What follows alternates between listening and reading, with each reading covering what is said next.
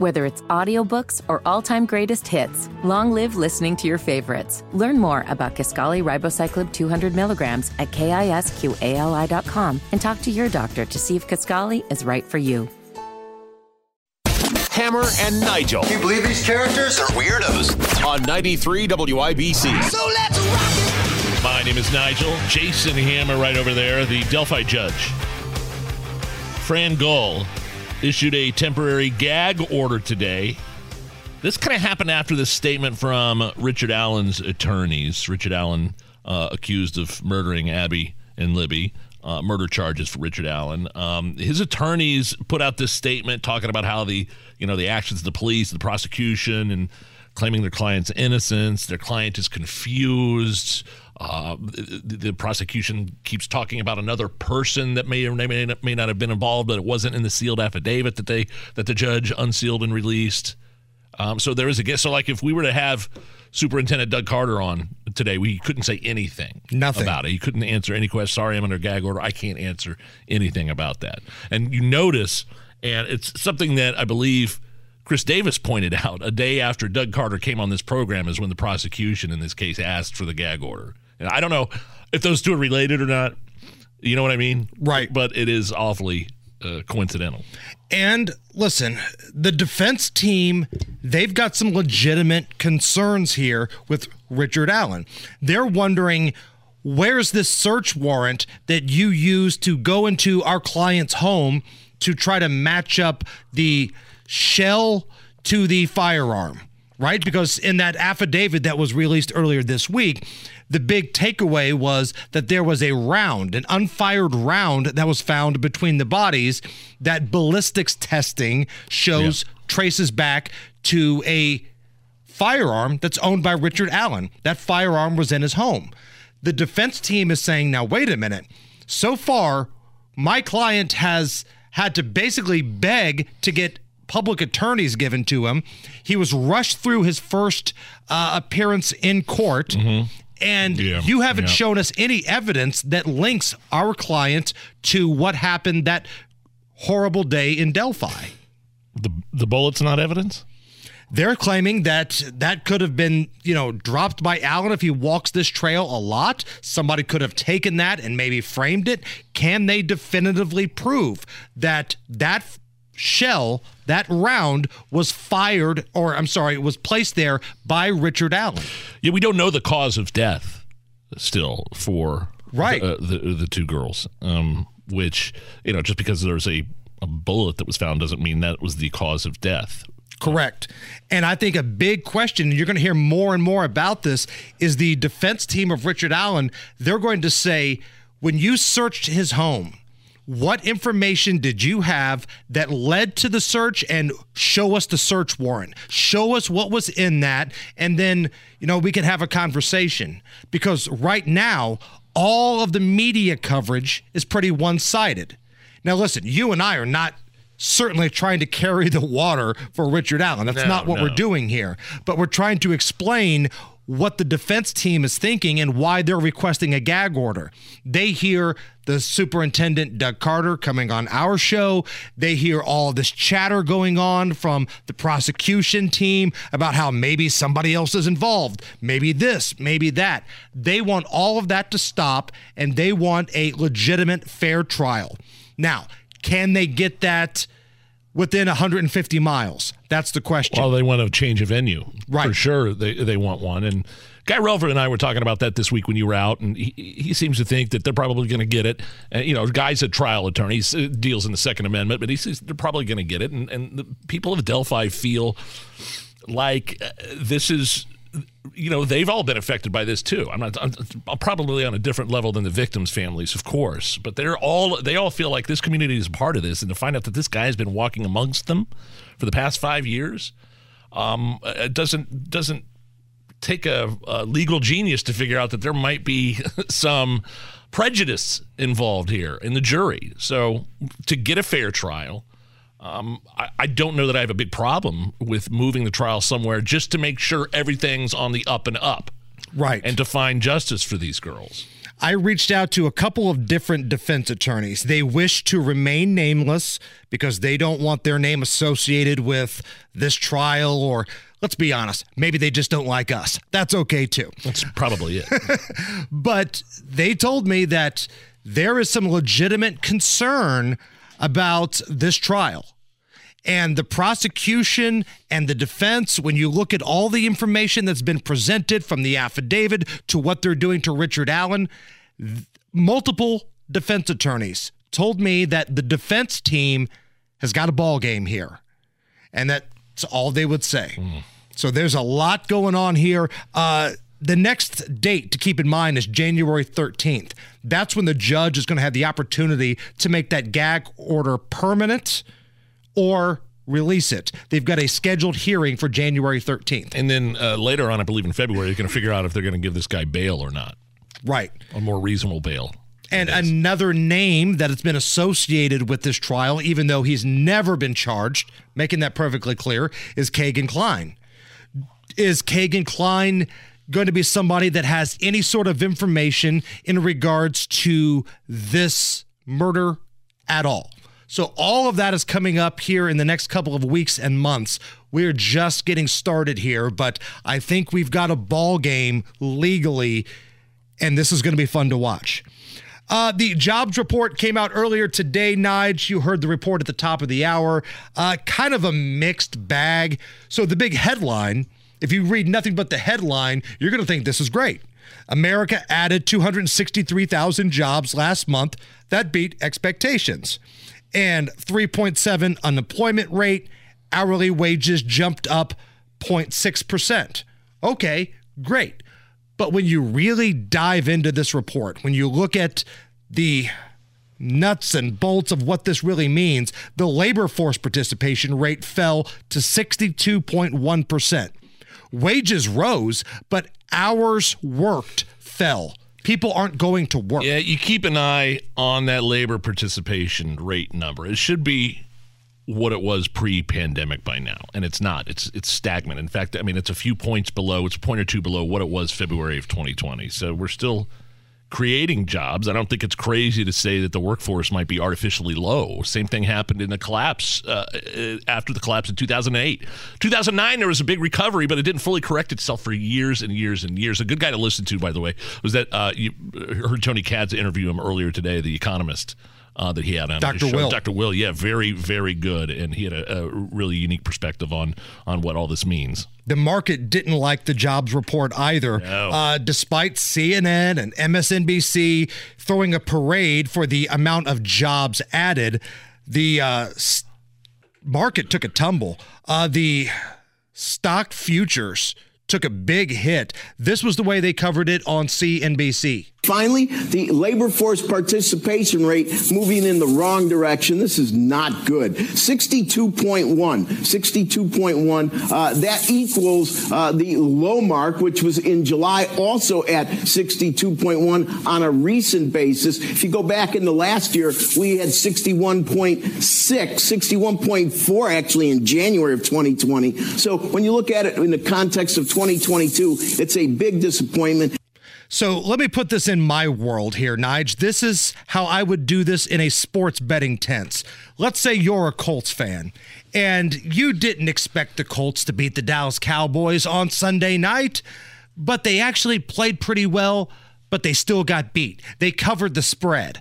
That's the way I view this jobs report today. Okay. You see the big number, 263,000 jobs added, beating expectations. That's great. But people still aren't going to work. The participation rate is so important when you're looking at this. It's often overlooked by the headlines of a lot of these news networks. That's how you tell if you've got a good economy or not.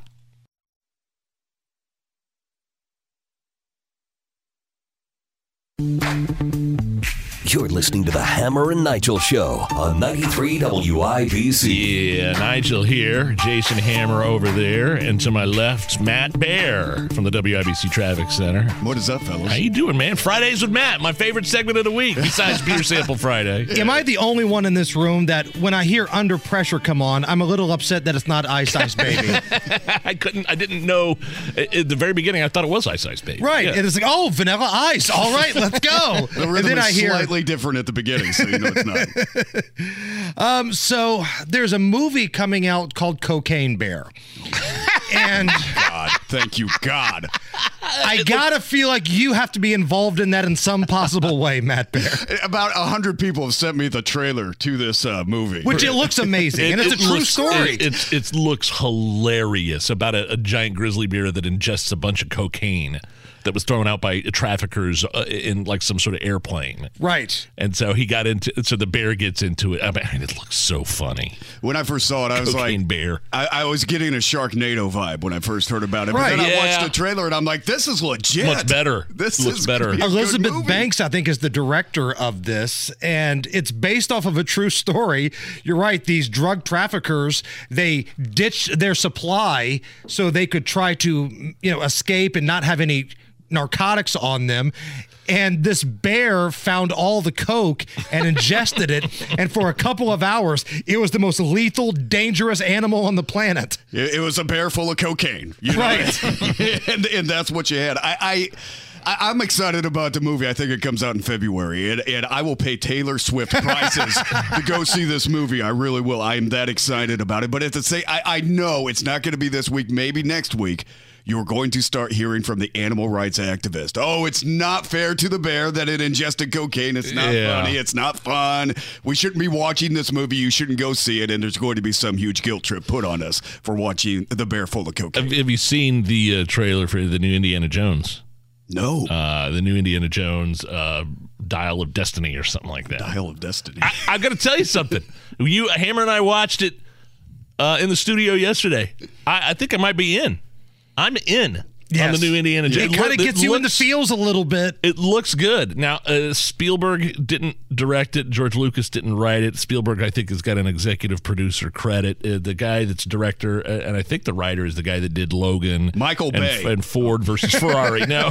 That'd be a big The big rolling boulder would explode, and then Indiana Jones would be running out away from it if it were Michael Bay. You ever had to break up with anybody before the holidays? Yes, I have. I've had several breakups over the holidays. The most recent one was about 4 or 5 years ago, and it was a little bit alcohol induced. It was on New Year's Eve, and all we did was fight and whatever else goes with that. Sure. A little F and F. It was. And oh, come on, guys! That was pretty much the whole relationship, friends and fight. And what happened was on New Year's Eve, it was a very contentious relationship, and I said, that's it, I'm done. I was fully expecting her to get back together with me the next day when everybody sobered up. Well, it wasn't an hour after I broke up, and she had a picture on Facebook of her and two other guys. Oh, and I'm like, okay. Not one, but two. Yeah, two other guys. But here's the thing is, like, okay. You should have done it on Christmas Eve instead of New Year's Eve. You could have saved the purchase of a Christmas gift. Right. I know, right? And for the next few months, I'm like, she's going to get back together with me. She's going to get, no, never did. You don't break up with somebody on New Year's Eve, and then they come running back to you, especially when they have friends. Right. Other friends. Understood. Yeah. But the fact of the matter is, every year people remain in relationships over the holidays for convenience and waste a lot of money on gifts. Yeah. But now, thanks to the Hammer and Nigel Show, there's a way to buy just one and get it over with. This holiday, before things get too busy and before money is spent on expensive gifts, break things off with her now by getting her the Broken Heart Necklace. Oh, how sweet. Wait, is this a broken heart necklace? Are you breaking up with me? Are you breaking up with me? The Broken Heart Necklace. Oh, you're so stupid. I should be breaking up with you. You're an idiot. It says so much, so you don't have to. You loser. But she'll have plenty to say. about the broken heart necklace. Here's your stupid necklace. Nothing says we're done like the broken heart necklace. You didn't break my heart, moron. Get yours today from Nip It in the Bud Jewelers. See, that's the perfect gift, Matt. It is. That's what I should have done. Again, let's go back to the movie Cocaine Bear, because I got the promotional wheels turning in my head here. There has to be a way we can do a contest, win a dream date with Matt Bear to go see Cocaine Bear. Oh, I love that. That would be so much fun. And you know, no cocaine involved in the date. No, you'll have a pre-movie dinner at the Sugar Factory. Get it? Sugar candy, cane, cocaine. Oh, see? Some booger sugar. Right. There's no off switch on this genius panel. Now I see where you're going with this. Or we could go to the zoo and see all the bears. Are there bears at the zoo? I think there are bears at the zoo. Yeah, we could do that too. I mean, we could make a whole day of it, you know? Win a dream date with Matt Bear to go see Cocaine Bear. Are you a James Cameron guy? Like, did you enjoy Avatar? No, I did not. I'm one of the few people. I'm one of the few people who did not enjoy Avatar in the slightest amount. And I like sci-fi. I really do. I love the Star Wars. Star Trek's all right with some people, but I hated Avatar. I really did. James Cameron says testosterone is a toxin men must terminate from their systems. He did an interview and said a problem that we have in society is men having testosterone. It's a toxin. Says the guy with no testosterone, probably. Which, listen, maybe he needs to go to the Low T Center. They've got a couple of different convenient locations. It's less than $100 cash pay, or it's covered by most health insurance. James Cameron, tell them Hammer and Nigel sent you. Matt, I know you're a South Park guy. Yeah. Did you ever remember the South Park episode where they were making fun of how James Cameron always refers to himself in third person? James Cameron doesn't do what James Cameron does for James Cameron. James Cameron does what James Cameron does because James Cameron is James Cameron. James Cameron, lover of the sea, with a dying thirst to be the first. Could it be? Yeah, it's him, James Cameron. That's what that episode got me through so many nights. That was such a great episode. We're taking submissions now. Win a dream date with Matt Bear to go see Cocaine Bear. Reach out to us at the Hammer and Nigel Show. Matt, you're the best. Thank you. Matt. Thank you, fellas. Take care. Whether it's audiobooks or all-time greatest hits, long live listening to your favorites. Learn more about Kisqali Ribocyclib 200 milligrams at KISQALI.com and talk to your doctor to see if Kisqali is right for you.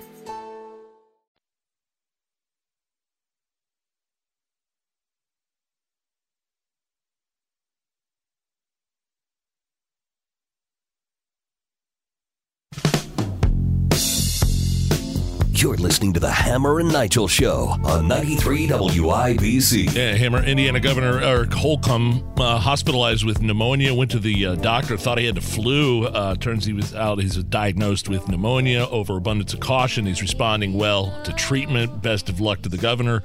I hope he recovers. Have you ever had pneumonia? I have not. That is not something I want. I've been so sick I couldn't get out of bed. Maybe it was pneumonia, maybe it wasn't. But I knew a couple people over the past couple of years that are my age that came down with like the COVID pneumonia. These were people that were not vaccinated, by the way, but they were my age and they didn't, they could barely breathe. And so they had to be admitted to the hospital. They were in there for like 5 days. And so the sickness developed into pneumonia. And I mean, it took them out. Everybody was okay. And I know that that's somehow some people, don't recover quickly from this. It could last for months in terms of a recovery. So, hoping for a full recovery for the governor. According to a new poll from the Marquette Law School at Marquette University, most registered voters would rather see Ron DeSantis as the GOP nominee over Donald Trump in 2024. The new poll also found that the majority of Democrats do not think that President Applesauce Brains should seek re-election. Whoa. That's what this, I mean, this is a pretty big poll. It said what? Democrats, majority of Democrats don't think President Biden should seek re-election? Correct. Interesting. I don't think that's a big surprise. I don't think anybody is wanting him to run that wants to win as a Democrat, are they? Certainly not Hakeem Jeffries. No. He's ready to meet to him right now. Yeah, I had this story about how he said Biden's accuser should be heard and they need to talk to her. And I don't know. Like, you heard Newt Gingrich today, of all people, say, hey, don't underestimate Joe Biden. He's winning. Biden is winning. Jobs, jobs, jobs, jobs report, even though it's not quite what it appears to be, as we discussed. So...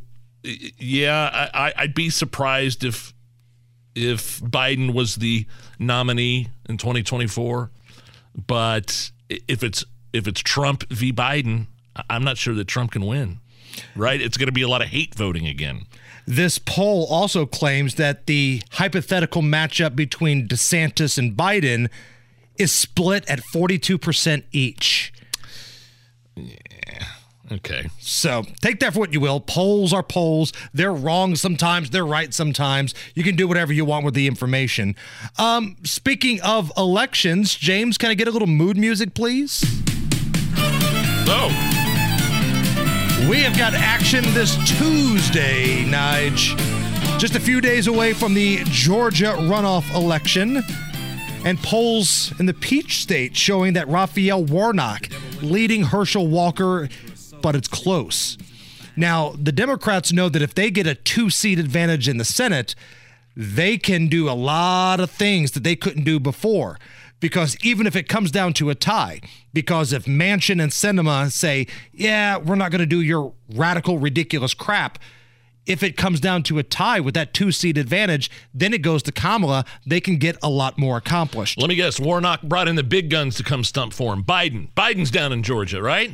Stumping for Warnock? Not quite. No? Somebody asked Joe Biden if he was going to Georgia to stump for Warnock, and he thought they said Elizabeth Warren. That's true. That's a true story. I saw that. They sent Barack Obama down. Oh, of course. Now, take a listen to this. I'm not sure what to make of this. Is Barack Obama just making a generalization that, you know, everybody's got a crazy guy named Joe in their family, or was this a subtle shot at Biden? We all know some folks in our lives who we don't wish them ill will. They say crazy stuff. We're all like, well, you know, Uncle Joe, you know what happened to him. You know, it's okay. They're part of the family, but you don't give them serious responsibilities.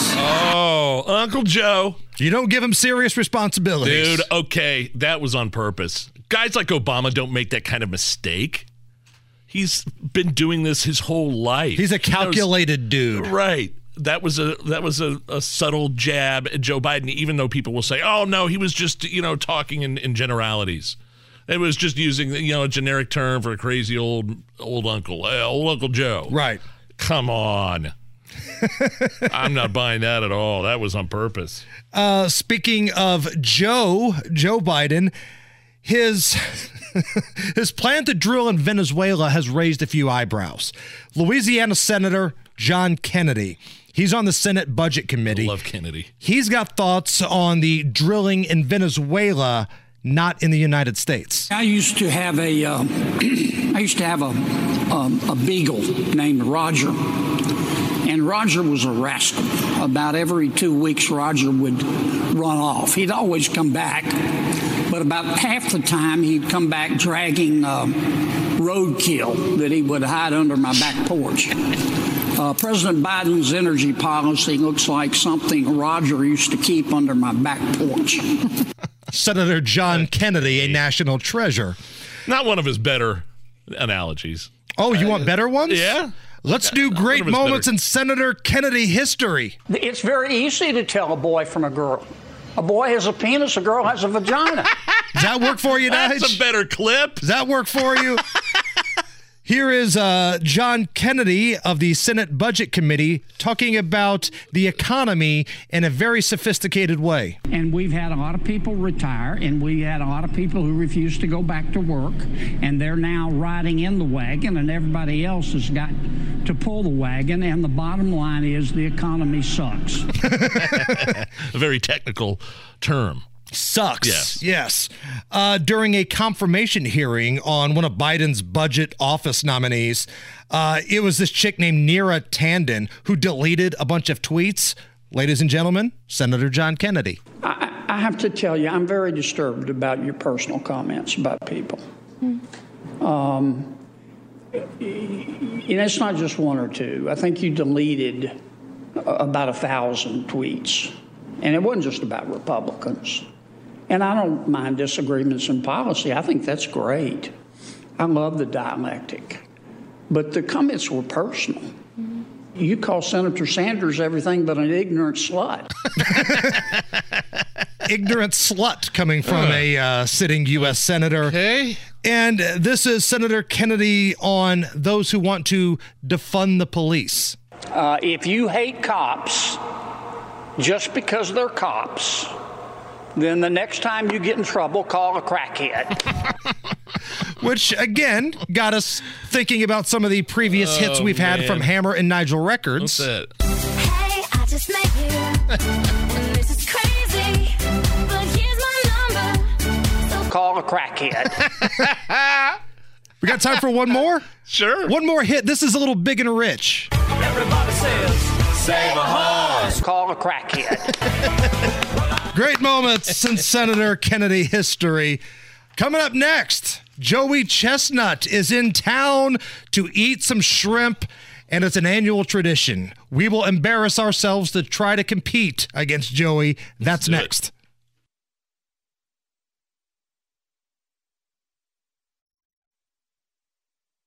You're listening to the Hammer and Nigel Show on 93 WIBC. Wow, that's really loud.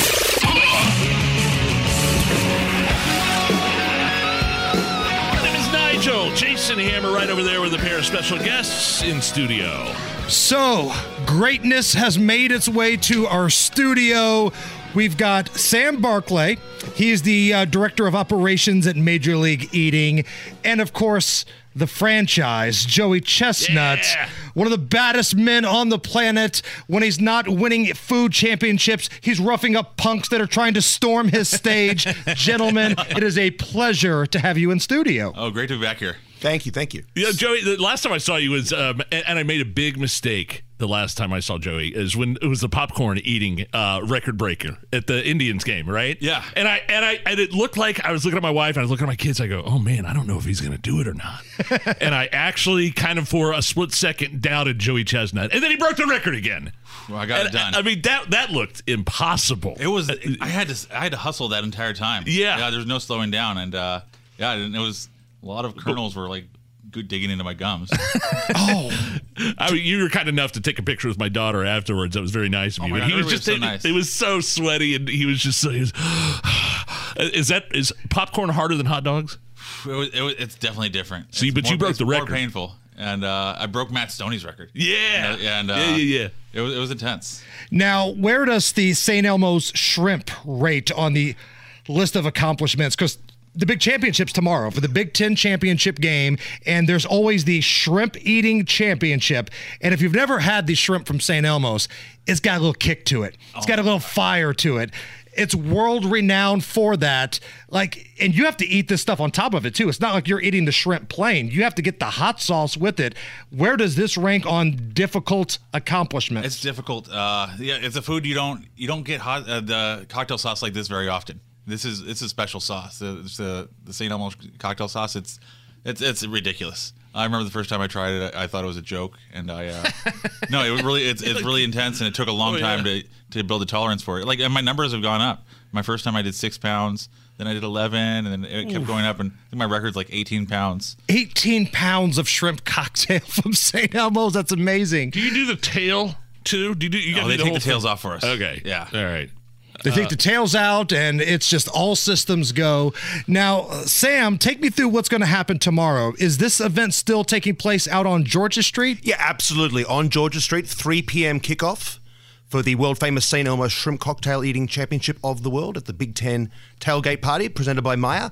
The best eaters in the world, Joey Chestnut, unbeaten at the event, eight-time champion of the event, going for 9 straight in this discipline on Georgia Street tomorrow, 3 p.m. But he does not eat alone. He's going up against his nemesis, the great Jeff Esper, ranked number 2 in the world, out of Oxford, Massachusetts, a man who ate 83 slices of pizza in 10 minutes. Mickey, I'm sorry, how many? 8, that is not a typo. Jeez. 83 slices of pizza in 10 minutes. The great Mickey Sudo, the number 1 ranked female eater in the world, a woman who has eaten 48 and a half Nathan's Famous hot dogs and buns in 10 minutes, 16 and a half pints of ice cream in 8 minutes. Also here in Indianapolis. She is Indianapolis compliant when it comes to teeth and stomach. And her husband-to-be, the great Nick Wherry, is coming into town as well. So an all-star cast. Eaters ranked 1, 2, 3, and 4 in the world, 3 p.m. on Georgia Street. By the way, Joey Chestnut's the best in the world at what he does, but Sam is definitely the best in the world at what you do. The best in the world I've ever seen. Take umbrage. I will take umbrage, because you say that Joey Chestnut is the best in the world, and yet when he was eating popcorn here in Indianapolis, you doubted. You did doubt him. I know. For a split second, I did, because it was coming down to the wire, Joey. You know it was close. I was close. I thought, oh no! To doubt, and then I know you're right. To doubt Joey Chestnut is to doubt America herself, and you are on notice. You got me. When you're looking at the rankings, like a March Madness style ranking of hype men, it's Sam. It's a list of like 10 blank names, and then Flavor Flav, and that's it. Oh no! That's it. Those are the greatest hype men in the game right now. Before we do the shrimp eating contests, me and Hammer and Joey. Before we do our little mini one, we're getting ready for your thing tomorrow. Have you ever done this with beer? Do you have the chugging contest at all? I've done some chugging in my days. But, I mean, recreationally or professionally? One time I was on stage for, like, a New Year's party, and they put out 12 pints of beer, and I did it in 17 seconds. No, 70 seconds. But they were going down like magic. Only 70 seconds. Yeah. How many pints? 12. Okay. Did you feel it immediately after that? No, it took a little bit, yeah. But the initial burp right afterwards was impressive, and then burp and rally, or something like that. 30 minutes later, I was feeling nice. What was the duration on that burp? Is that world championship level? the burp. How long was the burp? Oh, the burp was duration. It was. It probably only 5 seconds, but it had volume. It came out fast. Force. Like when you have Thanksgiving dinner with your family, does everybody just watch you at the table? Like they're waiting for you to put on a show, or do you have to tell them, listen, I just want to have a meal with my family and not use 2 hands to shove it in my mouth? I'm pretty good about not eating like a madman around family, but this last Thanksgiving I was at a friend's house, so I made sure I ate. I went to get the food last. And I was really careful. Because I would feel like there's always pressure on me. It's like, all right, I'm going to give them what they want. Give me the gravy and just go with it. Just start downing it left and right. All right, so we've got the world-famous, this is so good, shrimp cocktail from St. Elmo's. And I don't have one. Oh, you don't have one? Oh, I guess. Do I need one? You only brought 2? Here it is. It's over here. James has got it. It's been gifted. Here we go. I'm going to pass this around here. Did you know you're going to be doing this? Okay. Did you know you're going to be doing this? I didn't know I was going to be doing it. That's all right. Do you want to do it? There's really no challenge with us. I mean, let's be honest. All right. 3, 2, 1. Here we go. It's burning my mouth. Less talking, more eating. I'm sorry. Perhaps to the surprise of no one in this studio or the world, Joey Chestnut leading by a wide margin. I can't do it. Oh, Nigel might throw up again. Oh, please let him choke. That'd be so good for this show if he choked on the air. Let's not do that. He's done. Joey Chestnut is done. Well, just because I'm done doesn't mean you guys can stop. I just about puked, Joey. I couldn't even get one in my mouth. Come on, just swallow it. Is it bad that I really wanted you to be choking and not puking? Because that would have been so good for our show. Imagine the press we would have got. Sam would have had to give me the Heimlich. We do not use less talky, more eaty. We do not use the C word in competitive eating. Oh, I'm sorry. I'm sorry. Right. Why am I? No. Now, the St. Elmo's shrimp cocktail is world famous and is best enjoyed in a recreational or civilian capacity. That is second place. You finished it all? I got second. Second place out of 3. I got 2. Some would say that's a celebration of mediocrity. And I peeped up the. I feel ashamed. For Joey, man. I'm sorry, man. It's okay. You tried. Not really. My eyes are burning so bad. Where can people come see you again? When's it going on? 3 p.m. Georgia Street tomorrow for the world-famous St. Elmo's Shrimp Cocktail Eating Championship at the Big Ten Tailgate Party, presented by Maya. And listen, we got an Indiana team in this thing. Make some noise. Let these Michigan fans know that, listen, this is Indiana. They might win the football game, but we're going to win the party. Let's go. Gentlemen, thank you. Thanks. It's going to be a great party. It's a Hammer and Nigel show.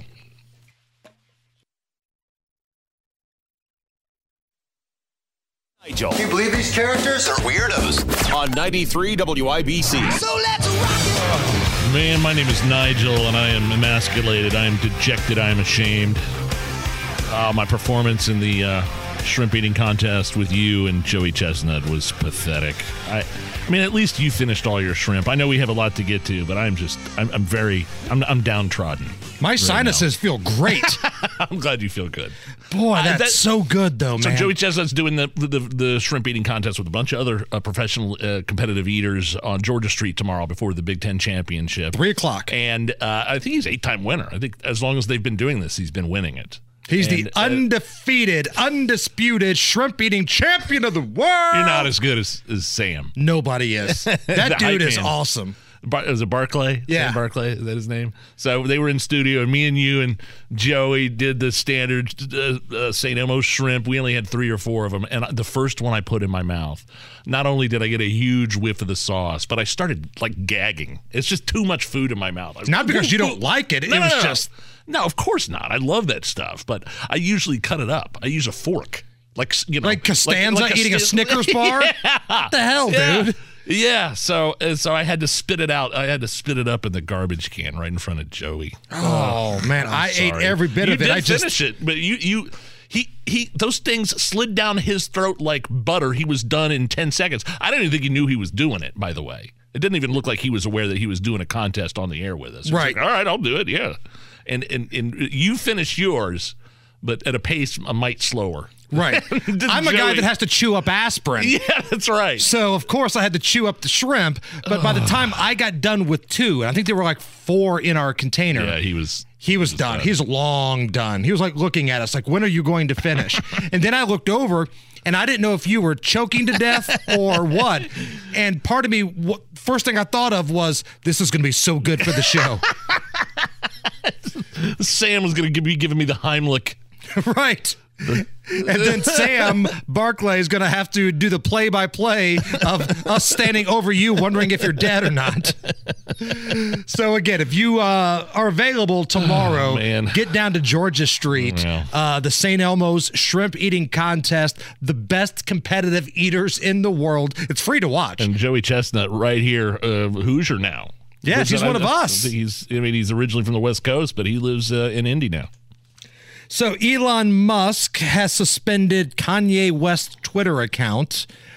Ye, as he's known as now, shared this bizarre image that he created of a Star of David mixed with a swastika.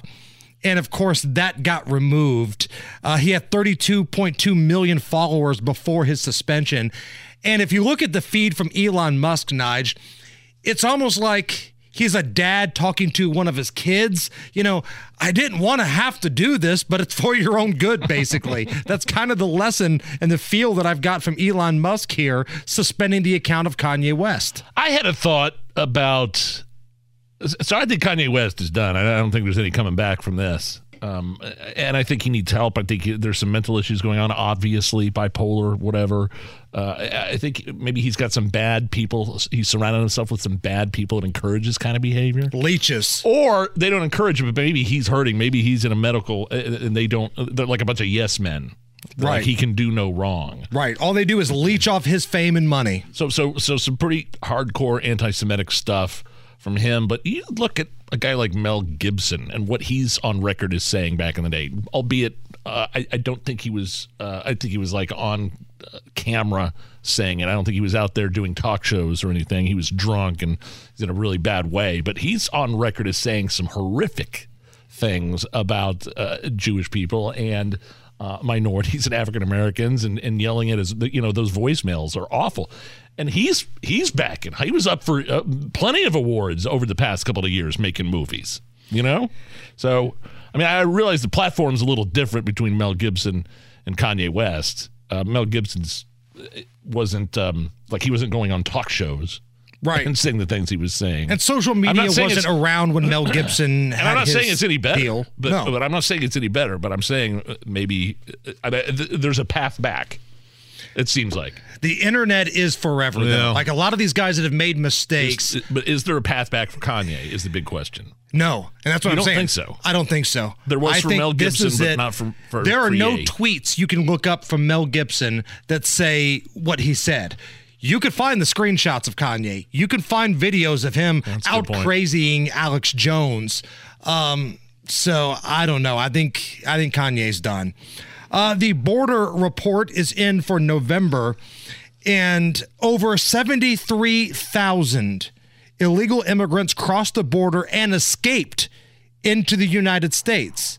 Those are called gotaways. 73,000 gotaways is the record, the highest number ever recorded for a single month. God almighty. 73,000. My jaw's on the floor. Because, I mean, over, what has it been, 800,000 since Joe Biden's been president? Those are gotaways. These are people that have kind of registered with ICE and are released into the country and have a court date. These are people that we don't know who they are or where they're at. Listen to these numbers here. This goes into a little bit more detail. The number of gotaways for November, the 73,000, means that for the fiscal year this year, which began in October for the border, 137,000 gotaways. In fiscal year 22, 600,000 gotaways. These are people that have ran across. Maybe they're good people, but maybe they're not. We have no idea who they are. Are they folks looking to just make a living in the United States? Or are they terrorists? Are they wanting to sell your children rainbow fentanyl? No idea, and we have no idea where these people are at. That's a big, big number. And I think it's funny when you watch Karine Jean-Pierre, or as you refer to her, yeah, French lady, when she's asked, I think it was Peter Ducey or somebody asked her, has Joe Biden been to the border? Which he hasn't. He's not been to the border. No. And she looks you square in the face. She looks these people square in the face, and they don't press back. And she said, he's been to the border. Come on. Well, no, he hasn't. No, he hasn't. It's scary watching those press conferences where she just looks at you and lies straight to your face and then shrugs her shoulders like you're the idiot. And that's kind of the whole administration. Now, she has since been to Europe, but remember when Kamala Harris, the border czar, was asked, are you going to go to the border? Have you been to the border? Well, no, but I haven't been to Europe. Well, good for you, sister. What the hell does that mean? James, let's play a round of Is It Racist? It's time to play Is It Racist? Now, for those who may be new to the Hammer and Nigel show, here to explain our game is AOC. Is it racist? Is something racist? Yes or no? So in a viral TikTok video that has been viewed over 1.3 million times, a woman claims that if you're going to be hanging out with black people and you want to invite a white person, you have to get their permission first. Controversial opinion, but if you have a token white and you're hanging out with your friend group of color, you need to ask permission from everybody in the group to bring your white friend. Like, don't just bring them. Ask for explicit permission from everyone, because just because you're comfortable with them doesn't mean that everybody's comfortable with them. I might not be in the mood to deal with white shenanigans that day. That's all I'm saying. And another thing, it feeds into their ego. Like, don't let them think they're a good white person. Don't give them that card to use against other people. Please don't do that. You know, sometimes with these Is It Racist segments, there's some gray area involved, and I don't really feel comfortable saying one way or the other if something's racist or not. I'll raise my hand and be the first to step forward and say, yes, that's racist. Token white guys acting all white, acting with shenanigans. You got to ask everybody else if they're comfortable with having whitey around. Yeah, I would say that's incredibly racist. Quote, don't let them think they are a good white person. That's a quote from this lunatic that's welcome to TikTok. 1.3 million people have watched. That's unbelievable. By the way, White Shenanigans sounds like the name of a band. Like, if you would have told me that, like, before they called themselves House of Pain, they called themselves White Shenanigans, I totally would have believed you. What exactly entails white shenanigans? I don't know. Like, I can't even begin to describe what that would look like. You know, walking around giving people wedgies. Like, if I dress up like in an leprechaun outfit and walk out on Georgia Street. Am I doing white shenanigans?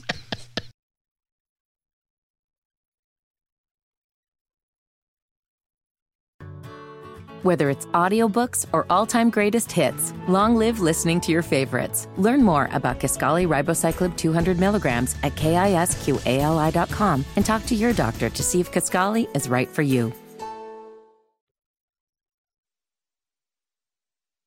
Emma and Nigel presents It depends upon what the meaning of the word is. Yeah. Is this anything? On 93 WIBC. Hammer, how do we play Is This Anything? I will run some stories by you. You break down all of the information. You give us a verdict. Is the story anything or not? Is this anything? A carjacker who stole a vehicle with kids still inside was chased down by the father in the stolen van the carjacker was originally driving. The dad ended up rear-ending the carjacker, stopping the vehicle and saving the kids. Take a listen. I see our taillights leaving. I'm jumping in this van and I'm going after my kids. Raced and caught up to him. As soon as he turned sideways a little bit to get past the parked vehicle, I just hit the back of my truck and pushed him into this alleyway, trying to pin him against this fence. I was not surprised at all. I was like, yep, that sounds like my husband. Yeah, that's something. I mean, it's a miracle. Nobody suffered any major injuries. I don't think the suspect was arrested, though. He's still on the lam, as they say. He's still on the loose. But this is what we were talking about with Guy Relford, I believe, last week. If you're getting carjacked, there's certain circumstances where, if you're walking out of the gas station and you see somebody hop in your car, but your kids are in the car and you have a gun, you have the right to... You can shoot to kill. Shoot to kill. Now, I'd be careful if there were kids in the car, and you got to be pretty on the money. But remember the story of the carjacking at the gas station recently. A guy got in the guy's car, but the other guy was paying for gas inside. And so it wasn't I guess you can't call it a carjacker because nobody was in there. Grand Theft Auto pulls away and the guy comes running out of the gas station, opens fire and kills the guy who's charged with murder. Right. Even though he was stealing his car, you can't shoot to kill if it's just vehicle theft. But if there would have been children in the car, that's a different story. Right. Then you could light him up like a Christmas tree. Is this anything? A Florida school is instating new harsh policies and punishments to curb bad behavior at a local school. To kick off the new rules, the sheriff made an announcement in front of the Brevard County Jail complex. Here is part of Sheriff Wayne Levy's bleeped speech. Quite frankly, they're not worried about getting in trouble. They know nothing's going to happen to them. They know they're not going to be given after-school detention. They're not going to be suspended. They're not going to be expelled. Or like in the old day, they're not going to have the cheeks of their torn off for not doing right in class. So we have teachers that are handcuffed. We have principals that are handcuffed. Okay, yeah, that's something. I'm glad. And it wasn't clear. I'm reading the article here. It's not exactly clear what new policies are, how or when they're going to take effect or what exactly they're going to do. But, yeah, I'm for bringing it all back. Back when I was a kid, man, paddles, suspensions, detentions. You're telling me kids can't even get suspended or detention anymore? That sucks. Now, here's my takeaway from this story. How do we get Sheriff Wayne Levy and Sheriff Grady Judd to team up and fight crime like Batman and Robin? Yeah. Can we make that happen? Yeah. I would love that because they're both red-ass Florida sheriffs. Dude, let's get those guys together. Dude, when I was in junior high, I got in trouble with a substitute teacher. And when you got in trouble with the substitute teacher, your name gets written on the chalkboard so that your main teacher would come in the next day. It was my geography teacher when I was 7th or 8th grade. And he came back, looked at me, looked at my name, came back where I was sitting at my desk and pulled my hair.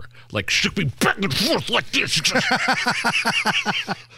the top of my hair. Was like, don't you dare disrespect the teacher. I was like, holy God almighty. It's probably the late 80s or it was early 90s when I was in junior high. Sorry, wrong kid. No, I was definitely out of line the day before. I don't know that I deserved to get my hair yanked and pulled back and forth. Had a sore neck for the next couple of days. It was a different time back then. Sure was, and I say we get back to it. Is this anything?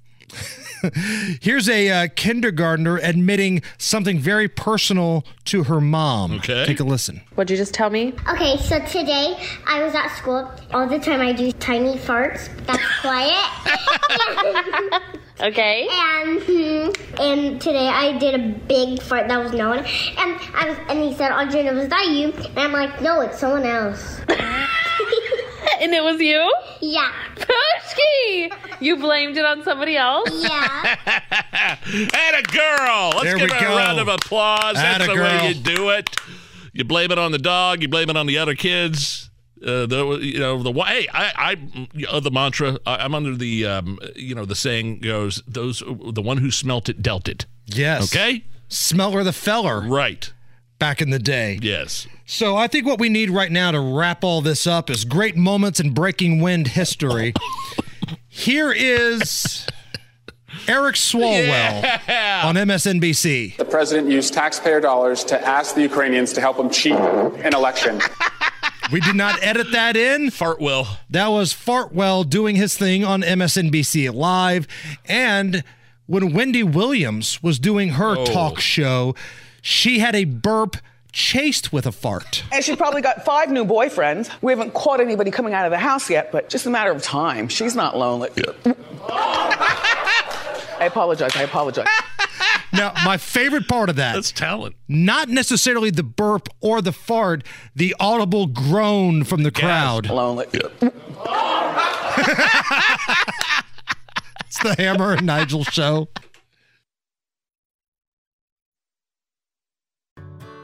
Whether it's audiobooks or all-time greatest hits, long live listening to your favorites. Learn more about Kisqali Ribocyclib 200 milligrams at KISQALI.com and talk to your doctor to see if Kisqali is right for you.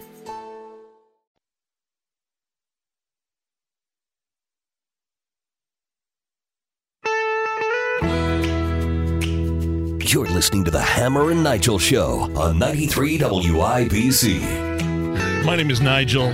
Jason Hammer, right over there, the attorneys for Richard Allen, the man charged in the Delphi murders.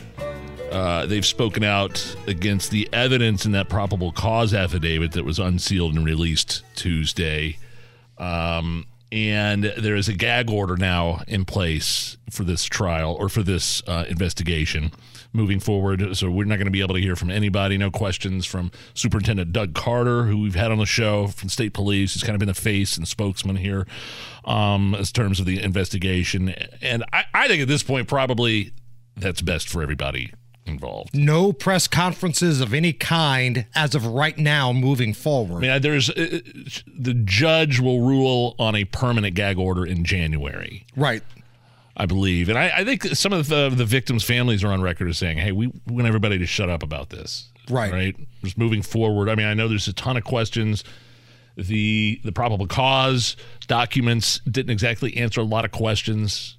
They left more questions than answers. You have a bullet in between the bodies of the victims traced back to a gun at Richard Allen's house, but there's questions about that. It wasn't fired. It wasn't fired. Yeah, we just don't traced to a weapon. We still don't know the cause of death. I don't ever want to know the cause of death. I just want to make sure that these girls get justice. The statement that was put out yesterday, it was a press release from the attorneys for the man charged in the murders. Quote, "He is innocent and completely confused as to why he's been charged with these crimes." And again, I had the opportunity to speak to a couple different defense attorneys around Central Indy. They tell me we got a ball game here, that the defense team, there are enough questions to warrant some doubts about what's going on here. Why did they search his home? What evidence, what search warrant did you have to go into Richard Allen's home? Why was it so late in the process that he was given court-appointed attorneys? But you got to remember, like, he came to the police as this happened and said, hey, I was there that day. He put himself in that location. There's some discrepancies, a description of his vehicle, I think, with witnesses. But he does sort of maybe resemble the composite sketch of the suspect, the first one. Right. Anyway, and so the police never really did anything with that information, and they kick the tires on this guy again. I think it was earlier this year, and they wound up arresting him. Again, you have a bullet or a casing or an unfired bullet placed in between the bodies of the victims, traced back scientifically. at least according to the prosecution, to a gun that Richard Allen owns. Again, without knowing the cause of death. I mean, I think the defense attorneys you talk to, probably things I've seen, I mean, there's any number of excuses they could come up with as to why that bullet was there. Right. In addition to that, there are some real procedural questions. Like, you don't want to call it a technicality, but the fact that he was not given representation until so late in this process, and how everything has kind of been kept under the rug, and the court of public opinion has just been running wild on their client. There are some major questions going on. So moving forward, there's a gag order in place. Now, keep in mind, yesterday we had the folks on from Murder Sheet, and I believe Fox 59 also reporting that some sort of clerical error led to a delay in Richard Allen actually being taken in as the suspect here. Now, the FBI in Indianapolis, they put out a statement saying, whoa. Mm-hmm. It was not any of our staff members. There are multiple agencies working here, but it was not any of our workers. So there's a lot of drama. I don't want to call it a mess, but I don't know what other way to describe it. It's a bit of a mess right now, and the gag order might be the best thing for this trial. This new study out, Nige, about companies experimenting with a 4-day work week. Where are you at with this idea? A Boston College study had 30 companies based in the United States, Ireland, and Australia test out a 4-day, 32-hour work week. Oh, so not 4 tens? No. Not 4 10-hours? 4-day, 32 hours per week. And the test period found that 25 of those 30 companies said they planned to stick with that plan long term. The experiment was popular with workers as well. Employees rated the new schedule a 9.1 out of 10. Do they still get paid as much as, I mean, I guess I'd be okay with it if it wasn't docked 8 hours of pay. And I don't know what the productivity was at work either. That's not been reported from this Boston College study. Yeah. But if these companies, if 25 of them said, yeah, I like this, they probably wouldn't say that if productivity was bad. And there's a lot of European countries that already do this. 4-day work weeks, work from home. Boy, they're... It seems like most days on this floor in this building of our radio station, there's less people around than there were during COVID. Right. I know. Always here are just like a ghost town. Like the only people I ever see are the people affiliated with this show, our executive producer, Matt Hiblin, and Todd Meyer, who hides out in his office all day because he doesn't want to do any work. Those are the only people that we see around here. Oh, that is some inside baseball. A little right shot there. At Todd I like that. I like it. Here's another study for you. A new study has revealed that McDonald's is the most popular fast food restaurant in the state of Indiana. I could see that. There's plenty of them to go around. The study broke it down by price tracking experts, analyzed all these searches online, people who have gone through the drive-thru, people who have gone into the restaurant, sales, searches on social media. All of those things were factored in over the last 12 months, and Indiana, number one was McDonald's, number two was Steak and Shake, and number three was Arby's. Wow. I mean, McDonald's, clearly, there's one on every corner. There's one in Zionsville. It's the only fast food restaurant in Zionsville. So sometimes on a Saturday, I'll wake up and go get some bacon, egg, cheese biscuits for the kids, some hash browns, you know. Well, breakfast, okay. Yeah, sure. So I could definitely see, I mean, they're everywhere. They are spread out everywhere. Now, if you're looking just on like Google searches, I can understand Steak and Shake because a lot of them have closed. Some of them have funky hours now. They used to be open all 24 hours. So I understand people looking up Steak and Shake. But Arby's coming in at number three. I like it. One of my favorites. Above like Chick-fil-A, you know, KFC, Taco Bell, all those types of places. How about Arby's coming in at number three? One of the more expensive fast food places as well. Right. It's just roast beef. By the way, now in the stores, if you're a fast food aficionado like we are on this show, they are now selling the Arby's sauce and the horsey sauce at the grocery store. Ooh, okay. All right. I do a little mix. I like to mix them both. I do too. I get a beef and cheddar, yep. Get a little bit of both on there. I do the Arby's classic. I don't do the beef and cheddar, but definitely a mix of the horseradish and Arby's sauce for sure. There's a lot of McDonald's haters, man. Like, a lot of people, oh, McDonald's, it's so gross, whatever. I'm telling you, sometimes some chicken McNuggets just hit the spot. Big Mac, are you kidding me? Big Mac just hits the spot. I haven't had one of those forever. So I decided to use our record label, Hammer and Nigel Records. Okay. I've got it at my leisure here. And I decided to put a little song together about McDonald's. Now, I have the background vocals of the previously mentioned Matt Hiblin helping me out here. Oh, really? I think you'll enjoy this. When I put this together, I was listening to a lot of Bon Jovi.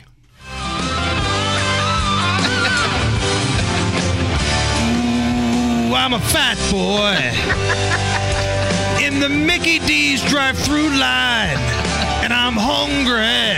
Hungry! Big Mac and fries. Oh, here we go. Come on. Oh, and I buy these meats. I've got McNuggets in my sack. Yeah. I bought McRibs in case they don't bring them back. I've been everywhere. Yeah! And they've got the best Coke. I've seen a million shake machines, and they've all been broke. Because I'm a fat boy in the Mickey D's drive-thru line, and I'm hungry. Hungry! Big Mac and fries. Big finish. Hungry!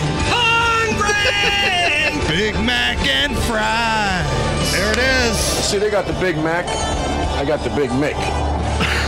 Big Mac and fries from Hammer and Nigel Records. Oh, wow. That was Matt Hiblin backing up the Richie Sam playing the role of Richie Sambora. They look just the same, actually. I was wondering what you guys were doing in there earlier. There's a big ruckus going on coming out of one of the studios here. That was fantastic. Bravo. It's the Hammer and Nigel show. This is bad. Bad, bad, bad. That's a joke, right? You're joking? The Hammer and Nigel show. 93 WIBC.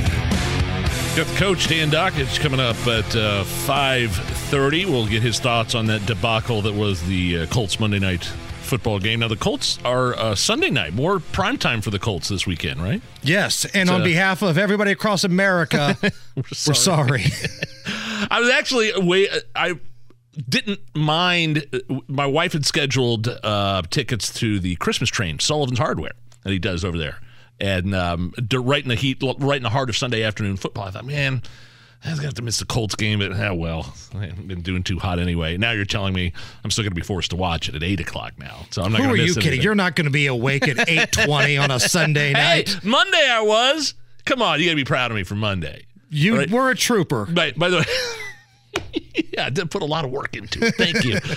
Did you see the line for the Colts game? It's the biggest in the It's the biggest this weekend. It was at 11. Is it at 11? I'm seeing 10.5 right now. Oh, it's gone down. Plus 10.5. Which means Colts money has come in. It's gone from 11 to 10.5. But still the biggest line this week, for sure. Well, let's think about this. You've got the Dallas Cowboys, who have probably the premier pass rusher in all of the NFL, and Micah Parsons. This dude is a quarterback wrecking machine.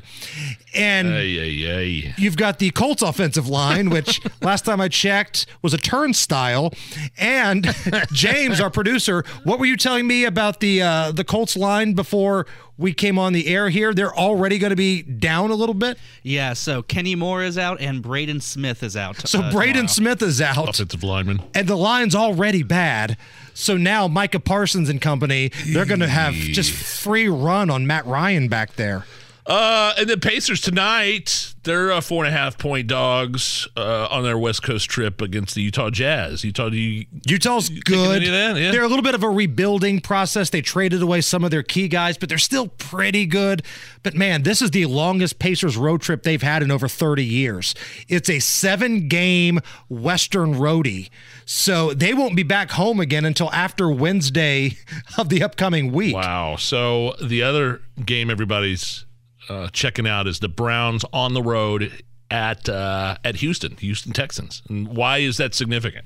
Because this is the first game for Deshaun Watson to come back. He's the Cleveland Browns quarterback who used to be the Houston Texans quarterback. He got into a little trouble down in Houston. He was allegedly doing inappropriate things to a bunch of masseuses. Yeah. And over 20 women filed or said that he had done inappropriate things to them, whether it was expose himself, touch them inappropriately. No criminal charges have ever been filed against Deshaun Watson, but he's got 20-plus accusers, and the NFL suspended him magically to come back in time to play against his old team. And I think there was a large monetary settlement for Deshaun and all the massage therapists. Yeah, there was... I don't know the number... There's a number of them. I think they got paid, but... Were you telling me that some of these women are going to be in attendance? 10 of them. 10 of his accusers have bought tickets, and they're going to be going to the game, and protesting and making a big scene, because the game, I believe, is in Houston. And Deshaun Watson going down to Houston, 10 of his accusers are going to be there making a big deal of it. Whoa. Trump did this to Hillary and Bill at the debate. The first presidential debate, yeah. Right. He lined up a bunch of Bill Clinton's accusers in the front row there at that debate. Right. Hilarious. It's so awkward because Bill was there and Chelsea, their daughter, was there, and Hillary up on the the dais up at the the two podiums, the dual podiums there. That was very awkward to watch. I loved it, every minute of it. Like they were right there in the front row too. It wasn't like they were in the back where you couldn't see them. It was a whole row of Bill's side pieces all just sitting right there. And that's kind of the feeling that it's going to be like in Houston this week when Deshaun Watson comes back. And don't tell me that the NFL didn't do this on purpose. They're going to have his suspension end right before he has to go back to Houston and play. Come on. They did that on purpose. The NFL knows what they're doing.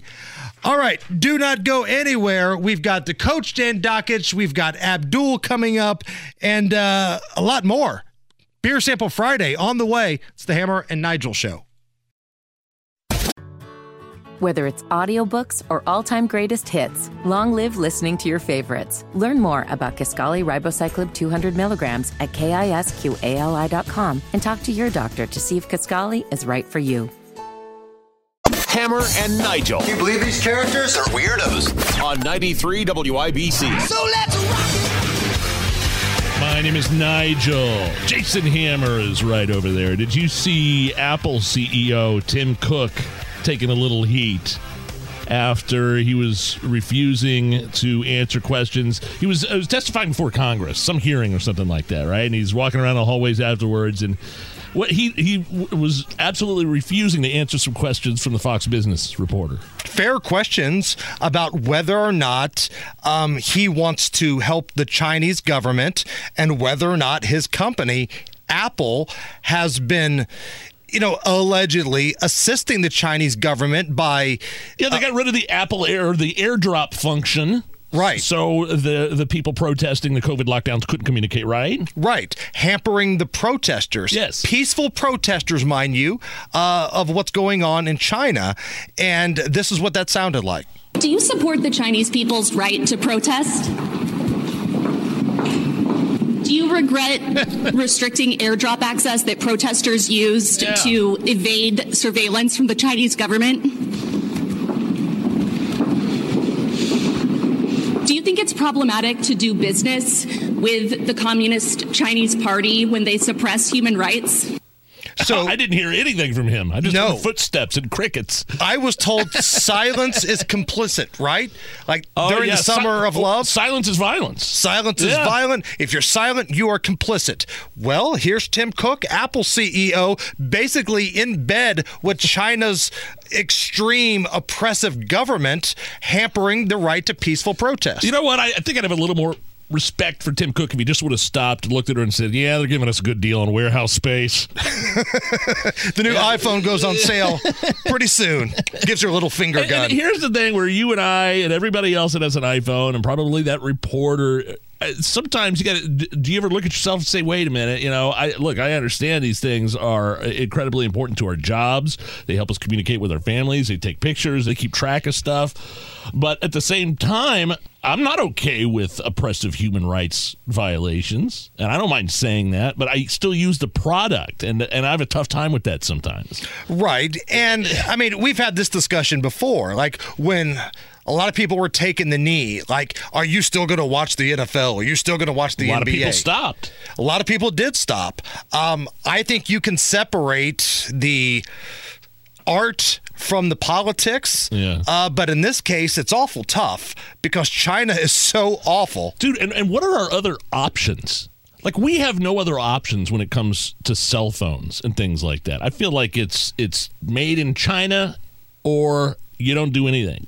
You're talking on a rotary phones. It's either an iPhone or a rotary phone for you. Yeah, man, the price we pay for having the generation of technology or whatever, you know, these kids view it as today is a lot of that stuff was made in China. Yeah, but it's like they were toying with. There were rumors that maybe some companies working in China were thinking about moving their operations elsewhere because of the harsh COVID lockdowns and because of the human rights violations. And like, is the United States on that list anywhere? I mean, I'm sure India's on the list and Mexico, but can the United States maybe get some help here? No, I don't. With our cheap labor over there, slave labor. Right. Are you kidding me? And over here, you've got such a discrepancy in the workforce. We talked about the job numbers earlier.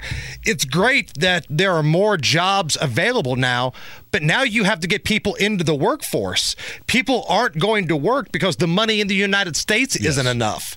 So why would somebody that's got a business in China or India or Mexico come to the United States? Because if people aren't working for $20+ an hour here, what the hell are they going to do in other countries? Are you going to get up? Are you setting your alarm for the World Cup, USA Netherlands tomorrow? I don't think it starts until 10 a.m. So I'll be down at Wish TV getting ready for the college football betting show. But Scott Long, my co-host, he is like a soccer betting aficionado. No kidding. He has won a couple parlays on this kind of stuff. So I'll defer to him on the All Indiana Bets show tomorrow. But Dan Dockich, when I jumped on with him earlier, said there's a flu outbreak going on with the Netherlands team right now. Ew. Those crazy Dutch you-know-whats all coughing in each other's face. Did they not get the flu vaccine? I got the flu vaccine. And have you got any yet? No. Oh, great. But I got sick, so I feel like I've got the natural immunity of this thing at this point.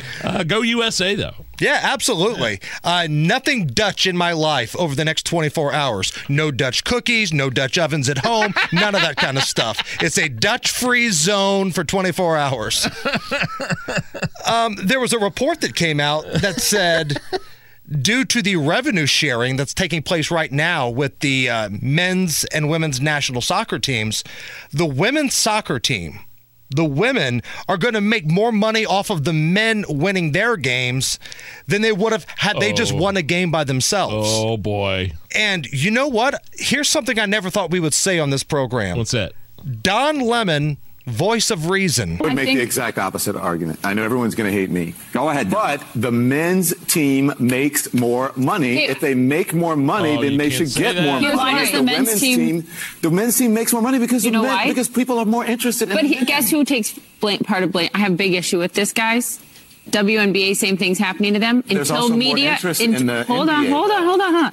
Until big media companies, big tech companies, advertisers invest and put them on their airwaves more and allow people and allow people to see it more and gain more fans, then you will push toward more equality. But if they are blocked in so many ways and not invested in as much, they don't even have a I know you're not, but they don't even have a shot. I'm the only boy in a family of all women. I understand what you're saying, but not everybody, honestly, has the same skill.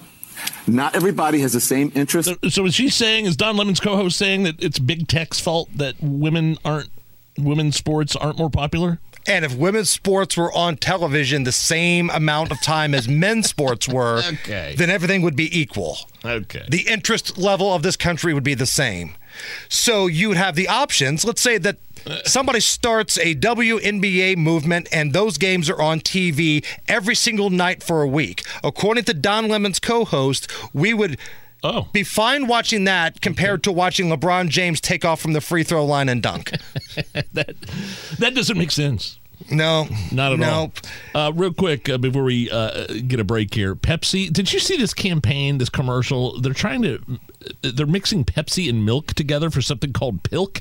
Didn't they do that on Laverne and Shirley? Did they? I don't know. I think Laverne used to mix Pepsi and milk. That's so gross. Well, so was Laverne. Sorry, that's a cheap shot. That's a cheap shot. I'm sorry. This is here's a quick Pepsi advertisement. Maybe they could feature this on a WNBA game or something. This is featuring Lindsay Lohan promoting the bizarre drink combo Pepsi and milk. Nice. Naughty. Pepsi and milk. Pilk. That is one dirty soda. That sounds horrible.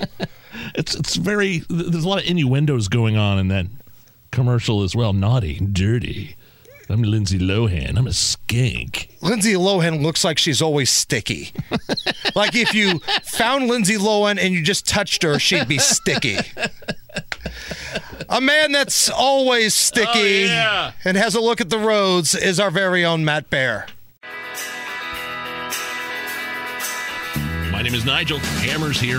Abdul Akeem Shabazz from IndyPolitics.org and longtime host here on 93 WIBC, as well as an attorney at law and possible Indy mayoral candidate, joining us live in studio. So, any update on that, my friend? Yeah, what do you got, man? Let's start there. Still going through the numbers. Had to put things on hold for a little bit. I picked up a new responsibility this week, and also got my wife's 50th birthday coming up, so I got to plan all that. So, well, and then I don't know if we talked about this or not. Another guy put in his hat, his name in the hat. For Republican, right? Reverend Pastor James Jackson. Pastor. He runs Fervent Prayer Church, or like let's say like near 30th and Midhoffer. Got in the race. That means so there's at least one Republican. Then you got Joe Hogsett on the Democratic side. You got State Representative Robin Shackelford on the Democratic side, and you have community activist Greg Merriweather. And so, because that the pastor put his name in for the Republican side, does that give you pause at all as to what you're going to do, or does that change your strategy at all? You take into consideration. I mean, it's one thing to run in a race unopposed, another thing to have a primary challenger. So, but I do think it's interesting that out of the current the four mayoral candidates, only one's a white guy. Okay. I see no, my eyes see no color.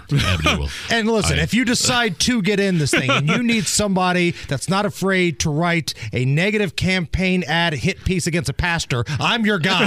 I'll be your guy. I'm your Huckleberry. All right, Abdul? There's a place in hell for people like that, too. I just want to let you know. As Chet would say in Weird Science, I'm even considering making some bleep up. I love the little guy. All right, so we've got Mike Braun filing the paperwork to run for governor, and this sits off, knocks over a lot of dominoes here. Either dominoes, or as I discussed with my good friend Andy Downs on the weekend show, political Jenga. Yes, 100%. There you go. So let's start with just the... not really announcement, but paperwork filed for Mike Braun to run for the governor's race. This is probably the worst kept secret in Indiana, right? Oh, yeah. We reported on this back in like September that Mike Braun was making phone calls to county chairman, saying he was going to run for governor, probably file paperwork after the election, which ironically enough he did. Because Mike Braun has never been happy in the Senate. Because Mike Braun has always been more of a executive branch kind of guy. Because he's got his companies down in Jasper. So being one of 100 people who think they could be president someday, probably just not as much fun as he thought it would be. So, and he told us when he came in studio, it's hard for one person to make a difference in that swamp, and he feels like one person could make a difference in the governor's seat. Yes, but the one thing to keep in mind is that the governor is the most powerful person in the state of Indiana when the legislature is not here. So just kind of keep that in mind. So with him basically giving up his Senate seat, that opens up the Senate seat. It opens up a whole bunch of stuff. Does Holcomb automatically think he's... I mean, I don't know, you can't read the guy's mind, but does Eric Holcomb think he's got that seat locked in already? I don't think so, because obviously if the governor were to run, he had to run in a primary. You have some issues with some of the primary voters, because some don't think he's conservative enough. But at the same time, however, and I kind of talked about this with Rob earlier this week, the governor walks in with about 40-45% of the vote. Now... People say, well, your governor should have like 90%. Well, remember, in a primary, you don't need a majority to win. You just need a plurality. And so the more people who would get in the Senate race, say Jim Banks, say Victoria Sparks, say anybody else, the governor sort of has a 40-45, floor ceiling. But the more people get in, the more he stays in that number, that 40-45 spot. Those are some big names that you mentioned, Victoria Sparks and Jim Banks. I think personally, just my opinion, handicapping these things, those two would have the advantage over Governor Holcomb. I think Banks would be the number one seed in that, followed by Sparks, followed by Holcomb. Well, yes, but at the same time, though, you got to remember, it's one thing if it's just one-on-one. That's a whole different dynamic. But if it's more than one, then you have Banks and Sparks who would split the more conservative vote. Then you have Holcomb who would keep the more moderate vote. How much? Sorry, Hammer. I know we talked about how much it costs to run a mayoral campaign. Like, I think you said $3 million. Yeah. Right. Like, how much is it going to cost Mike Braun? Probably out of his own pocket. He's sitting on boatloads of money. How much does it run? How much does it take to run for governor, to campaign, to advertise, all that stuff? I would say money? Probably about $10 million at the least. It's a lot of cash to be one of the most 100 powerful people in United States politics. Go back to Holcomb though. If he indeed decides, you know what? I think I'm going to run for the Senate. Are we going to see Jim Banks and Victoria Sparks and possibly Trey Hollingsworth? I don't know. Whoever wants to run, are they going to beat him up over his handling of COVID? Well, they could, but at the same time, and once again, I brought this up on the show with Rob, you can try to beat him up on COVID, but the governor can respond like, hey, you know what? We got through it, and the people had a vote. They voted in 2020. Yeah. They reelected me by overwhelming margin, so I don't know what you want to talk about, but that COVID is the past. We're talking about Indiana's future. How's that for nonstick? There you go. All right. So what about the House seats then? If Victoria Sparks decides that she wants to run for the Senate, this could open up a House seat here. Are there any names that we're looking at for possible House runs? Well, let's put it like this. Anybody who lives in the 5th District who's not running, take a step forward. Because that's what it's going to start to look like. If Victoria Sparks runs for the U.S. Senate and Jim Banks runs for the Senate, then you have the 5th Congressional District is an open seat, and also the 3rd Congressional District becomes an open seat. And anybody who's a state rep or state senator or a county commissioner or a county council member or mayor or council candidate will start thinking about, hey, I can do this. We'll throw their hats into the ring. So I want to say, in the last race with Victoria Sparks actually won back in 2020 and some change, when she was when it was an open seat, there were like 15 people on the ballot. You had Beth Henderson, who's a businesswoman, Micah Beckwith, who's a pastor, who's on our radio station every once in a while, then a whole bunch of other people deciding to run. How about, okay, we've been talking a lot, I've been hearing Republican names. Is it a given that a Republican will win any of these seats that we're talking about in 2024, including the governor? I would say the odds favor Republicans. Indiana is a more Republican state, but you can't, a day in politics is a lifetime, and 2024 is a law. It's a lot of days, a lot of lifetimes. It's like at least 700, almost 800 days from now. So anything can happen between now and then. I do think the odds tend to favor the generic Republican candidate over the generic Democratic candidate, but like I said, anything can happen. McCormick is the name we keep hearing that could be the Democratic front runner to run for governor. She would try to get the teachers' unions on board and use that in the campaign. Is there any other names that we're hearing? For Democrat, for governor, not right now. I think Democrats are still kind of smarting over the 2020 midterm impact here in Indiana. So they got some soul searching that they have to do. Who was that dude that just got dusted by Todd Young? McDermott. Yeah, Tom McDermott, mayor of Hammond. And I think Tom's going to run again for mayoral reelection. So I think Tom's basically done with running for statewide. Oh, interesting. Statewide politics. However, I do think with McCormick, she's already formed an exploratory committee. So she's looking at running. She got our personal campaign committee together. Like I said, run on workforce development, education. I don't think the teacher. I think she's going more for the teachers as opposed to the teachers' unions, because teachers' unions in Indiana aren't what they used to be. No. With money wise and resources and the whole nine yards. But you still have a lot of teachers out there. I think that's going to be McCormick's base. And what's, just based off your experience, is a timeline of when we can start getting more pieces to this puzzle announcing? After November of next year. Oh, so we got to wait a long time. Yeah, because we got to remember, because still got municipal elections, starting like now. So you got to get through all that. Who wins in Zionsville? John Stair, former Channel 13 anchor, or Mayor Emily next year? My source told me Mayor Emily isn't running again. Yeah, I've heard the same thing. Yeah. So she's basically one and done. And the other thing, too, to remember about Mayor Emily is she didn't win because she was a Democrat. She won because everybody else hated the old mayor. Because of the Zionsville Town Council, now you know this as well as anybody, stayed heavily Republican. And now it's come full circle, and a lot of people hate her, the effing mayor of Zionsville. Which is something to think about. Sometimes being mayor can be a very thankless job. Life comes at you fast. Abdul, my man, thank you. Abdul. Hey, always good to be here, gentlemen. We got the coach, Dan Dockage, coming up next. Right now, let's take a look at the news.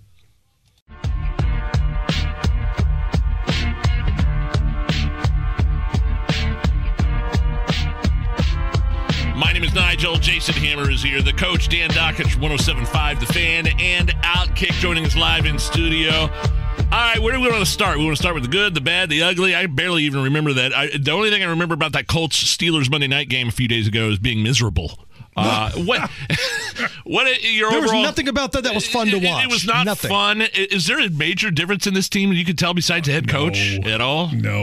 The same team can't score 20 points. I mean, let's be honest. Can't score 20 points. If you can't score 20 points, you can't win. It's the same. I'm curious what you guys think. I thought it was kind of a bottoming out. I know against the Patriots, we felt like it was a bottoming out. But Nigel Hammer, I felt like the crowd was like, this is ridiculous. It was one of those deals where you're like, yeah, this ain't any good. I don't know. It felt that way to me. Did it feel that way to you? National stage, yes. Monday Night Football, first home primetime game in 5 years it feels like? Yeah, probably longer than that. And you have negative yards in the first quarter. Yeah, that's you don't complete a pass until the second quarter. 7 minutes to go, and it's the second time they've done that. You know, and then all of a sudden the guy takes the ball out from the end zone, and I'm like, what are you doing? And he returns it, and now you got hope. And then, you know, here's my deal. And Saturday admitted this, thank goodness. I thought people that reacted to the no timeout about the time got it wrong. I was yelling, your team is disheveled. You weren't organized, and this is where Saturday's inexperience as a coach. I was glad to see him admit that. I guess, I don't know, but while people were talking about, you got to call timeout to save the time, my thing was, no, you have downs. You have two downs. You've got to call timeout because your team looked rushed. Right. And that's experience in coaching. I always say to people, look, unless you fed your family doing this, it's really difficult because Saturday said after the game, he says too much. I thought we had a good play. I thought we were marching off here. Well, that's great that you felt that way. But when you coach, it's not about how you feel. It's about what the team looks like. Yeah. And they look disheveled. The two plays didn't the two plays go it's over now. What the hell? Right. You know, they rushed the two plays. Yeah, running up to the line. Plays were what was important. Timeouts. Yes, the plays. It wasn't the time. You had timeouts and time. It was if you don't get a first down, the game's over. So you got to calm down. Or get us in the right play and let's go. And the thing that really just grinds my gears the most is the way that game went down against the team that they lost to meant Bill Cowher was somewhere rubbing his chest and just laughing. That's the first thing I thought. All the freaking Bill Cowhers of the world. I'm in on Saturday. When I've said this. When Jeff Saturday said Matt Ryan was the head coach or the quarterback, I'm like, that's great. He's not giving us this nonsense about Ellinger. But you know what? I don't know. They're not a different team. They're the same team. And they're a bad team right now. And here's the deal. Yesterday I saw this. I don't know who tweeted this out, but Saturday had to stop the walkthrough and kind of get on the guys about he wasn't satisfied. You know what that tells me? We're getting a little lack of buy-in now. Now we're getting a little bit of hey, look, you can tell us you're a leader of men and all that kind of crap. But when I saw that yesterday, I had two different people in the NFL go, see, told you, lack of buy-in coming. NFL players are smart, man. They know what's going on. They know that this guy doesn't have any experience, and he can talk. And he can talk about his leadership, leader of men. Peyton's hands are under my butt. All that fan, it's great. But NFL players, man, they didn't get to the NFL by being dumb. They're very, very smart. Purdue got a chance against Michigan on Saturday night, Coach. I think there's a lot of noise around Michigan. You know, they got the one player that just had to go in front of a judge. He's facing gun charges. He's a stud lineman. Blake Corum is out. You know, and again, football players are smart. They know that Harbaugh is flirting here. You know, there's all these different rumors. Oh, he was at St. Elmo's. Oh, he was at breakfast. Oh, they flew him in. I don't know any of that. I don't know. But as a player, I'm just telling you, you know. Yes, I'm going to take Purdue in the 17. I'm going to take Purdue to cover. But I just because I think there's so much noise around Michigan. If Michigan plays the way they did against Ohio State, it's 41-5. Is there a chance of a letdown for Michigan here? I know it's hard to say letdown in the Big Ten championship, but you basically just had your Super Bowl against Ohio State. You went into the shoe, you gave them the finger, and you walked out the door. And now, can you get that hyped up for a game against Purdue? I think you can. I want to say you can because you're Michigan, you're supposed to. But human nature is a mother right here. I mean, let's be honest. Human nature's tough, and human nature says, "I don't know, man." And then again, I you know, maybe this is just a coach in me, but I always think, you know, it's hard enough to win against good teams when everything's right, and when you get our stud running backs out, does that hurt you? No, because that Donovan kid played great. Okay, fine for one game. Our stud lineman is arrested. He's arraigned. People are asking questions. Why has this been 54 days? Why has he been playing? Okay, fine. And then the Harbaugh thing, you know, people may not think that's a big deal. And certainly here in Indianapolis, people are saying, hey, look, get Jim Harbaugh here. And I get all that, but I'm putting myself in a player at Michigan's position. There's a lot that isn't on the same track right now. Now, does that mean they're going to win? I'm not taking Purdue to win, but I am taking the 17. I don't want to root against Purdue, and I don't want to root against Aiden O'Connell, but I'm taking Michigan first half. -8.5. That's, I knew there was a butt coming. Yeah, right, well, there. Of course, and everything he said before it didn't even matter, right? It's like when you say, "I don't want to seem like I'm being rude," but well, why do you have to preface it with "I don't think I'm being rude"? Aiden? What is Aiden O'Connell hadn't done anything to get your no, but like with his family situation. Okay, but I'm just saying, I feel bad for the kid. Okay, I do too. I don't want to root for him to throw picks because he's got enough going on. Okay, if you're betting Michigan, you're going to need him to play like crap. I've got I got a Purdue super fan that I know. My man Sid over at Exercise Inc. He's such a Purdue fan. He's like, I found a prop bet. I bet Purdue to win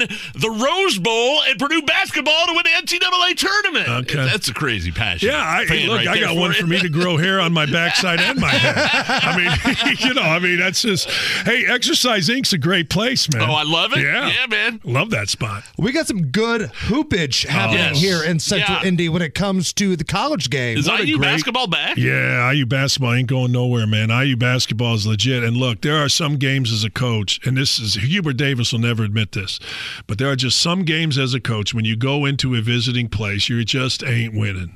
I thought it was the easiest money ever. It was 5. I said they'd win by 10. They won by 12. Indiana is old. I mean, when you look at that roster, everybody wants to talk about the Shafino kid, and that's great.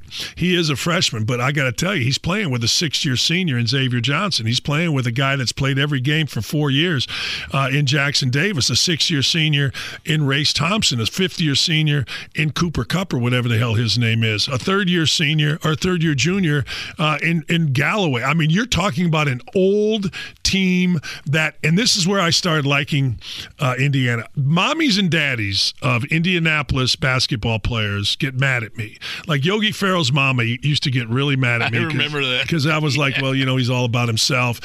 Jackson Davis's little brother, and they're all mad. Okay.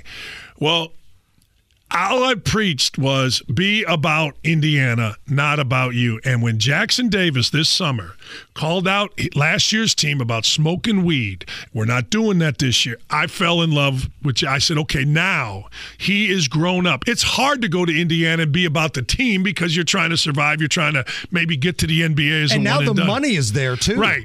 So Jackson Davis, when he did that, I'm all in on him. I think he is great. He's a leader. Indiana hasn't had it. And here's the other thing, and I have preached this, and I have been vilified. But there's 36 blogger boys at Indiana basketball, all right? And then, of course, we got the clowns with the star. I've been vilified for simply saying this. I don't want to hear about anything relative to Indiana except for winning. Bob Knight apparently met with the team and said, look, you don't come to Indiana to play these games. You come to Indiana to win these games. And that's what I have preached. And it was so good to hear. I felt like, God, finally, Woody and Knight saying it, players, finally they're understanding what I've been screaming about. Don't tell me this is the greatest hire ever when it's Karine or Arch. No, I don't care. You come to Indiana, you put your personal crap aside to win games like that, and I feel this team is. 30 seconds left. That's all we got left here. Tickets are going for well over $300 now for that first Purdue in Indiana game. I love this. Yeah. This is what it's supposed to be like all the time, isn't it? 1,000%. Purdue has the best resume in the country. Indiana, in my opinion, is the best team. Who knows what's going to happen when they meet up? But this is exactly what it's supposed to be. This is exactly how this state is going. And last thing before I go, congratulations. Indiana State beat Drake. Notre Dame beat the living you-know-what out of freaking Michigan State, and Thad Matta, who was on my show earlier today, got a nice win against Kansas State. Basketball in the state, in college, is fantastic this winter. Coach, you're the best. Thanks, Coach. Beer Sample Friday, next. Whether it's audiobooks or all-time greatest hits, long live listening to your favorites. Learn more about Kisqali Ribocyclib 200 milligrams at KISQALI.com and talk to your doctor to see if Kisqali is right for you. Right now, Cameron and Nigel present Beer Sample Fry. I got some beers. Let's drink them, huh? Beer's on sale, people. Come down, get you some. Oh, yeah, and we're brought to you by our friends at Thompson Furniture and Mattress in Columbus. Thank you for sponsoring us here. Sometimes we have brewers bring in their beers. We try them live on the air. Sometimes we bring our own beers. They just kind of look interesting, Hammer. And just a real quick side note before we get to tasting here, it is Bartender Appreciation Day. Oh, is it? Yes. So tip your bartender well. Favorite bartenders include Adam Eisenberg and Tom Sutton over at Coach's Tavern. Absolutely. Great bartenders. My longtime friend Joy over at Boathouse there at 56 and High School Road. I know I'm probably leaving some out, but those are... Our buddy Rob, who was, working at the Ugly Monkey back in the day. And we go way back with Rob, and now he's... didn't he just come on with you guys on the Wish TV? So he's at the Whistle Stop now. Yeah. They've got great food place. Late, which, believe it or not, it's hard to find food late now if you're just in a hurry, and it's real good food, too. So back to the beer tasting. I'll give this over to you here, sir. Okay. Survey says... Death by Coconut. It's a very positive message. Death by Coconut by Oscar Blues Brewery. Yeah, Oscar Blues. That's Oscar Blues. Is it Oscar or Oscar? I don't know, but it's out in Colorado. And they also make, didn't we have Dale's Pale Ale last week? Didn't we bring that in? Yeah. That's the same brewery that makes this. That just hit me. So they got a lot of good beer. They got a little good hazies, but I've never tried this. Well, you're about to. So here we go. Read what it says there on the bottom of the can. Hold on. Can I pour the alcohol, please, here real quick? Just read and chug. This is, 6.5% alcohol by volume in this 12-ounce can. So look at this thing. You pour it out, it looks like molasses. Wow. I think that's kind of what it's supposed to be. It's like an Irish porter. Coconut and chocolate. Cheers. Cheers, my friend. Here we go. Nigel Show. Oh, man. That's delicious. Good. Now, if you drink this in a hurry, you may be in trouble. I don't think, again, this is one of those beers where it's awesome to drink in the winter. It's got coconut and chocolate, and it's an Irish-style porter, but it's like I couldn't drink a six-pack of one of these. Right. Could you? This is kind of like if you're a raging alcoholic and you want an Almond Joy. Oh, man, that is good stuff right there. It is really good, though. But you're right. This isn't the I just cut the grass kind of beer. This is the it's 20 degrees outside, the wind is howling, and I want something that smells like candy. Coming up after 6 o'clock, more of the Hammer and Nigel Show, an update on the Delphi investigation. A judge has issued a gag order, and we'll have everything you need to know coming up in just a few minutes. It's the Hammer and Nigel Show.